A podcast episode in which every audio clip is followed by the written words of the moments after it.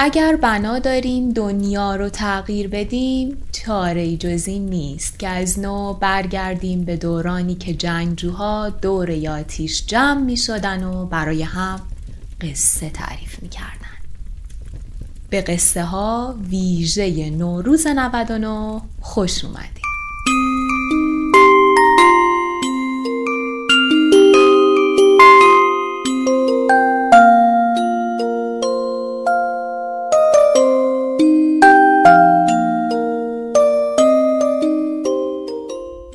در حال شنیدن اپیزود 11 همه قصه ها هستین.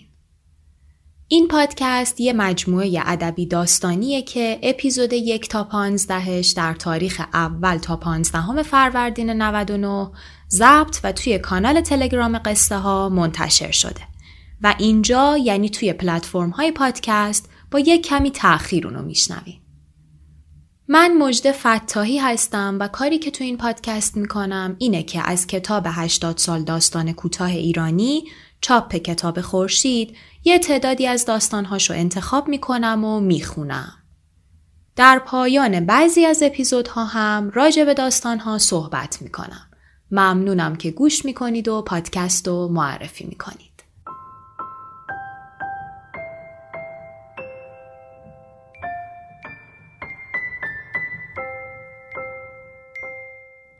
شنیدیم که نن رمضان زن کت خدای روستای بیل و مادر رمضان دوازده ساله به سختی بیمار شده و در بستر مرگه.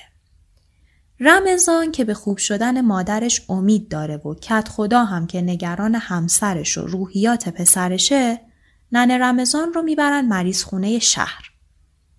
اما اهالی بیل که به خوب شدن نن رمضان امیدی ندارن منتظرن که کت خدا و رمضان برگردن و به پیشنهاد مشت اسلام برای رمضان برن خواستگاری دختر مشتی بابا تا غم مادرش رو فراموش کنه.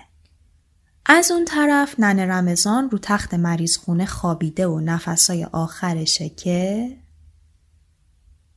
اپیزود یازدهم به تاریخ 11 فروردین 1399 داستان اول از کتاب ازاداران بیل بخش دوم نوشته نویسنده محبوب من غلام حسین ساعدی شش کت خدا و دربان وارد هشتی اول شدند. پله هایی را که در زاویه دیگر هشتی قرار داشت بالا رفتند و رسیدند به یک دهلیز چهارگوش. دهلیز یعنی راه رو. رسیدند به یک دهلیز چهارگوش که پنجره مدوری را وسط دیوارش کار گذاشته بودند و از آنجا به میدان بزرگی نگاه می کرد. دربان در زد. مردی صرف کنان پرسید کیه؟ دیگه کیه؟ دربان گفت یه نفر مریض آوردن. مرد لاغری با گیوه های پاره و پیرهن سفید بیرون آمد. گوشی بزرگی را مچاله کرده چپانده بود تو جیبش. داشت تخمه می شکست. بیرون که آمد به کت خدا خیره شد و گفت این که مریض نیست. دربان گفت مریض پایینه تو اتاق آذر. دکتر سگرمه هایش را تو هم کشید و گفت چرا بردینش اونجا؟ من حوصله ندارم. من حوصله ندارم هر دقیقه برم تو اون دخمه. بعد از پله ها آمد پایین. کت خدا و دربان هم به دنبالش. از هشتی و حیات و هشتی دوم گذشتند و پله ها را رفتند بالا. آذر که بچه به بغل جلوی در ایستاده بود کنار رفت. دو بچه دیگر که وسط اتاق استخوانی را مک می زدند برگشتند و نگاه کردند. رمضان ترسید و رفت جلوی پنجره. دکتر به آذر گفت بازم که این طوله رو آوردی مریض خونه ببرشون بیرون. آذر اشاره کرد. بچه ها استخوان را انداختند زمین و رفتن تو راه رو. آذر خودش هم رفت و پشت در ایستاد و از شکاف در قندیل را نگاه کرد. دکتر جلو رفت و لحاف را از روی نن رمضان زد کنار و مگس های آشنا را دید که روی صورت مریض ریسه شده بودند. ریسه شدن یعنی ردیف شدن.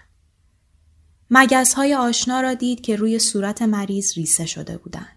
چشمها خشکیده قبار آخرین ساعت در نگاه های خاموش پیرزن شناور بود. دکتر به کت خدا و پسرش گفت شما دوتان بریم بیرون. رمضان و کت خدا و دربان رفتند بیرون. دربان گفت حالش خیلی خرابه. کت خدا دربان را کشید کنار و گفت اگه پیرزن بمیره پسرم خودشو می‌کشه. من اینو می‌دونم. چه کارش بکنم؟ دربان گفت باورت میشه؟ کت خدا گفت آره ده شبانه روزه که از بغل مادرش کنار نرفته. من می‌دونم که پیرزن تموم کرده. دستم به دامنت. کاری بکن که پسر نفهمه. دربان گفت خیلی خوب. دکتر اتاق را که خلوت کرد سینه مریض را باز کرد. بدن سبز پیرزن داشت سرد می‌شد. دکتر گوشی را گذاشت روی قلب مریض. قلب از حرکت افتاده بود اما صدای خفه و نامفهومی شنیده می‌شد. دکتر عصبانی برگشت و در را باز کرد و به آذر گفت چند دفعه بگم که وقتی من مریض می‌بینم اسباب بازی دست بچه ها نده. آذر بچه ها را نشان داد که ساکت روی پله ها نشسته منتظر بودند. دکتر دوباره برگشت و گوشی را روی قلب گذاشت. صدای زنگوله آرام آرام دور شد و در انتهای بیابان خاموش شد.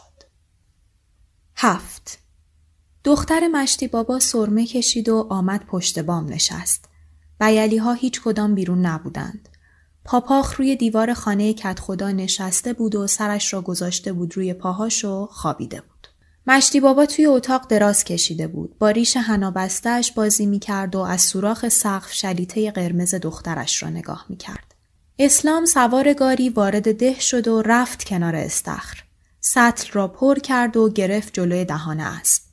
اسب آب خورد. بز سیاه اسلام از پنجره آمد بیرون و رفت کنار گاری و یونجه های له شده را که به چرخهای گاری چسبیده بود لیس زد. شب می رسید. همه منتظر بودند. سرها را از پنجره ها بیرون می کردند و گوش می دادند. جاده خاموش بود. دختر مشتی بابا غمگین لب هره بام نشسته بود. هره همون آجرچین کنار پنجره یا لبه بامه که توی داستان مهره مار همونو داشتیم. دختر مشتی بابا غمگین لب هره بام نشسته بود. هشت رمضان خوشحال در اتاق دربان نان و ماست می‌خورد. ننش ساکت شده بود و ناله نمی کرد. شمدی رویش کشیده بودند. دربان گفته بود که باید عملش بکنن تا راه بیفتد و برای این کار قرار بود که فردا صبح ببرنش مریضخانه دیگر. هر سه نفر در اتاق دربان ماندند. رمضان که شامش را تمام کرد دراز کشید و خوابش برد. اما دربان و کت خدا تا نصفه های شب به صحبت نشستند. دربان چم و خم کارها را به کت خدا یاد داد. چراغ را خاموش کردند و دراز کشیدند. بیرون باد می آمد و شاخه درخت بادام را روی شیشه های پنجره می کشید تا صبح شد. دربان و کت خدا بلند شدند. پاورچین پاورچین از اتاق رفتند بیرون. نن رمضان را از اتاق آذر آوردند پایین و گذاشتند روی نیمکت هشتی. در را باز کردند و به خیابان رفتند و منتظر ماشین بودند تا مرده را به قبرستان برسانند که رمضان بیدار شد و آمد بیرون. دربان گفت می‌خوایم ننتو بفرستیم مریض خونه دیگه تا عملش بکنن. رمضان گفت منم باهاش میرم. دربان گفت اونجا راد نمیدن. رمضان گفت اگر آم ندادن برمیگردم میام. ماشین کرایه‌ای سیاه رنگی پیدا شد. دربان چانه زد و کت خدا نن رمضان را بغل کرد و برد توی ماشین و نشست. رمضان هم نشست کنار او. ماشین راه افتاد. دربان نگاهشان کرد. سر خیابان که رسیدند آفتاب زد و راننده برگشت و گفت چرا مریض و اینجوری مچاله کردی؟ نکنه؟ ها؟ نکنه؟ کت خدا گفت ما سر کوچهش پیاده میشیم. سر کوچه بنفشزار. راننده چیزی نگفت. رفت و رفت. در میدانچه خلوتی ایستاد. آنها پیاده شدند. کوچه درازی روبرویشان پیدا شد که پرگرد و خاک بود. تخت سنگ سیاهی هم نبش کوچه افتاده بود. علم کوچکی بالا سر سنگ زده بودند با پنجه مسی. کت خدا به رمضان گفت تو همین جا بشین من ننتو میرسونم و برمیگردم. رمضان گفت منم باهات میام من می‌خوام ننمو ببینم. دستش را دراز کرد که دست مرده را از لای لحاف بگیرد. کت خدا گفت دست بش نزن. اگه بیدار بشه دیگه خوب نمیشه. تو همینجا بمون اگه بیای رامون نمیدن اون وقت چی کار می‌کنی؟ رمضان نشست روی تخت سنگ. خورجین نانوماست را گذاشت رو زانوانش. کت خدا در حالی که ننه رمضان را به پشت گرفته بود وارد کوچه شد. پاهای سیاه شده ننه از توی لحاف آمده بود بیرون. انگشت های دراز و از هم باز شده اش خاک نرم کوچه را شیار می‌زد. رمضان به شیارها نگاه می کرد که هر قدر پدرش جلوتر می رفت درازتر می شدند. آفتاب گرم و سوزان بود. باد متعفنی میوزید و علم را بالا سر رمضان تکان تکان می‌داد. توی کوچه صدای چرخها و زنگوله ها پیچید. رمضان خود را کنار کشید. کالسکه سیاهی پیدا شد که دو تا اسب چاق و چلان را میکشیدند. به زاویه های کالسکه زنگوله های کوچکی آویزان بود. کالسکه وارد میدانچه شد و ایستاد. اسبها نفس تازه کردند و به طرف خیابان شلنگ برداشتند و زنگوله ها را به صدا درآوردند. شلنگ یعنی گام بلند. اسبها نفس تازه کردند و به طرف خیابان شلنگ برداشتند و زنگوله ها را به صدا درآوردند. کالسکه که از میدان بیرون می‌رفت از کنار پرده شمع بزرگ و سبز رنگی به زمین افتاد. چرخها از کنارش گذشتند.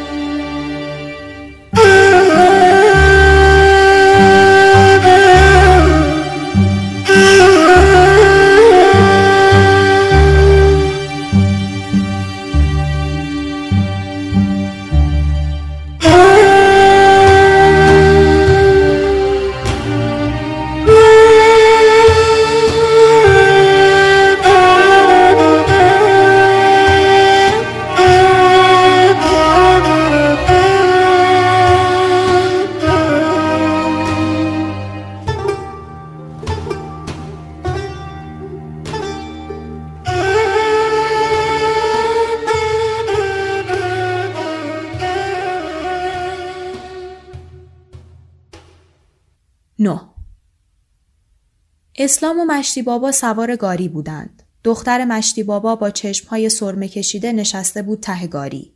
آمده لب جاده ایستاده بودند. اسلام گفت فکر نمی کنم که دیر بکنن. پیرزن حالش خیلی خراب بود. سوار ماشینش که می‌کردن داشت چونه مینداخت. هر طوری شده پیداشون میشه. چونه انداختن معمولا آخرین حرکت شخص در حال مرگه که چونه پایینش یه تکونه کوچیکی می‌خوره. کنایه از مردنه. سوار ماشینش که می‌کردن داشت چونه مینداخت. هر طوری شده پیداشون میشه. مشتی بابا گفت کت خدا مرد خداست تا میت و کفن و دفن نکنه بر نمیگرده. جاده خالی و خلوت بود. دختر مشتی بابا با چشمهای منتظر به طرف شهر نگاه می‌کرد. اسلام یک دفعه برگشت و به کف جاده خیره شد. دو موش گنده آرام آرام پیش می آمدند. اسلام از گاری پیاده شد، موشها راهشان را کچ کردند و از بیراهه به طرف بیل راه افتادند. اسلام شلاق به دست رفت طرف موشها. موشی که جلوتر بود شمع بزرگ و سبز رنگی به دهان داشت. اسلام که میخندید مشتی بابا را صدا زد. مشتی بابا رفت پهلوی اسلام. خم شدند و نگاه کردند. اسلام گفت پدر سوخته رو تارن شم می‌برم بیل. مشتی بابا گفت یه دونه شم میپرن و عوضش دو خروار گندم می‌خورن. اسلام با لگد افتاد به جان موشها. موش اول شم را انداخت و در رفت و موش دوم زیر پای اسلام له و لورده شد. مشتی بابا شم را برداشت و نگاه کرد و بو کشید و گفت چه کارش بکنم؟ اسلام گفت ببریم بدیم به دختره نگر داره واسه شب عروسیش خوبه؟ مشتی بابا گفت خیلی هم خوبه. برگشتند و شم را دادند به دختر. چپقهاشان را چاق کردند و نشستند و رفتند تو نشه. ده کت خدا هر کار کرد رمضان راضی نشد که برگردد بده. نشسته بود روی سنگ و می‌گفت صبر کن ننه بیاد اون وقت بریم. کت خدا گفت ننه حالا حالا ها نمیاد. ده روز دیگه میاد. رمضان گفت ده روز دیگه راه میافتیم. کت خدا گفت کار و زندگی ده رو چه بکنیم؟ رمضان گفت تو اگه می‌خوای برو من منتظرش میمونم. کت خدا نشست. عرقش را پاک کرد. لباسهای پیرزن زیر بغلش بود. یک دفعه بلند شد و گفت گوش کن. اینجا نمیشه نشست. بریم پیش دربون مریض خونه و اونجا منتظرش بشیم. بلند شدند و رفتند پیش دربان. دربان جلوی در مریضخانه را آب و جارو کرده بود، نشسته بود رو صندلی دم در و کاهو می‌خورد. کت خدا گفت بردیمش مریض خونه. چشمک زد و ادامه داد. گفتن که ده روز دیگه میاد بیرون اما رمضان نمی‌خواد برگرده ده. رمضان گفت تو برو من با ننم میام. دربان گفت خیلی خوب کت خدا. تو برو رمضان میمونه اینجا و به من کمک می‌کنه. یه هفته بعدش میفرستم میاد. کت خدا لباسهای نن رمضان را برداشت و کرایه ماشین رمضان را داد به دربان و قول گرفت که سر هفته رمضان را بفرستد به بیل رمضان و دربان رفتن تو. دربان گفت تو همینجا تو این اتاق پیش من میمونی تا مادر برگرده. رمضان خورجین نانوماست را گذاشت زیر تخت دربان و نشست لب پنجره. دربان پول ماشین رمضان را زیر فانوس قایم کرد و خودش رفت تو رخت خواب و خوابید. رمضان آمد بیرون و نشست روی صندلی دم در و شروع کرد به خوردن کاهو. یازده کت خدا که وارد ده شد اسلام گاری را لب استخر می شست. پاپاق از بالای دیوار پرید و وقوق کنان دوید پیشواز کت خدا و او را بو کشید. دختر مشتی بابا رفت پشت بام و دید که خدا آمده با اسلام حرف می‌زند. برگشت ظرفها را برداشت و با عجله از کوچه ها گذشت و رفت کنار استخر و مشغول شستن و آب کشیدن ظرفها شد. اسلام گفت رمضان چرا نیومد؟ کت خدا گفت میگه تا مادرم نیاد من نمیام. اسلام ایستاد و بهت زده ماهی ها را نگاه کرد و پرسید بالاخره کی میاد؟ کت خدا گفت دربان گفته که یه هفته بعدش میفرستم میاد. دختر مشتی بابا حساب کرد یه هفته یعنی چند روز و اشک چشمهایش را پر کرد. اسلام گفت کاش می آوردیش می‌دونی که بعضیا منتظرشن و به دختر مشتی بابا اشاره کرد. هر دو برگشتند نگاه کردند. دختر مشتی بابا بلند شد و ظرفها را برداشت و راه افتاد. وارد کوچه که شد پاپاخ و بز سیاه اسلام را دید که ایستادند و با حیرت نگاهش می کنند. دوازده دربان شبها میخوابید و مریض که میآمد و در می‌زد رمضان بلند می‌شد و می‌رفت و در را باز می‌کرد. دربان به کت خدا قول داده بود که سر هفته رمضان را بفرستد بیل و روز ششم به رمضان گفت رفته بودم مریض خونه مادر تو به این زودیا مرخص نمی‌کنن تازه پدرتم که پول و خرجی براش نداده. تو بیا فردا برو ده و پول وردار بیار. رمضان قبول کرد و قرار شد صبح آفتاب نزده راه بیفتد. شب زودتر از همیشه سر رسید. دربان و رمضان هم زودتر رفتند توی اتاق و در را بستند که بخوابند. باد می آمد. آنها صدای آذر را می شنیدند که از درگاهی پنجره خم شده بود و به بچه هایش می گفت می بینین که باد چه کارایی می‌کنه؟ باد کسافات و پنبه های آلوده را از حیات بر می داشت بلند می کرد و می برد بیرون. دربان شام نخورده پتو را کشید سرش و خوابید. رمضان نشست کنار دیوار و شاخه بادام را که شیشه پنجره را میخراشید تماشا کرد. صداها قاطی بود و هر چند دقیقه صدای دکتر از طبقه بالا می آمد که در را باز می کرد و توی راه رو صرفه می کرد و فوش می داد. رمضان همانطور که مواظب صداها بود خوابش برد. نصفه های شب بود که بیدار شد. صدا می آمد. صدای آشنایی می آمد. صدای زنگوله از توی باد می آمد. گوش داد. صدا نزدیک و نزدیکتر شد و جلو در بیرونی ایستاد و دستی آرام روی کوبه در افتاد و آهسته در را به صدا درآورد. رمضان نگاه کرد. دربان بیدار نشده بود. در اتاق را باز کرد و رفت توی هشتی. صدای دکتر را شنید که توی رخت خوابش صرفه می کرد. رمضان جلو رفت. صدای نفس نفس کسی از پشت در می آمد. در را که باز کرد ننه اش را دید که لباسهای نونواری پوشیده. رمضان خوشحال رفت بیرون و دست ننهش را گرفت. هر دو با عجله دور شدند. باد با شدت زیادی میوزید و آنها را جلو میراند. از دوردست صدای زنگوله های دیگر شنیده می‌شد. رمضان گفت کجا میریم ننه؟ میریم بیل؟ ننه گفت بیل نمیریم. میریم بنفشزار. سیزده فردا صبح کت خدا و مشتی بابا و اسلام سوار گاری شدند و رفتند کنار جاده منتظر شدند. پاپاخ و بز سیاه اسلام هم رفتند و ایستادند کنار گاری. بیلی ها هر چند ساعت یک بار می آمدند بیرون از کنار استخر جاده را نگاه می کردند و بر می گشتند. طرف های غروب مشتی بابا که اخمهایش تو هم بود پرسید مگه نمیاد؟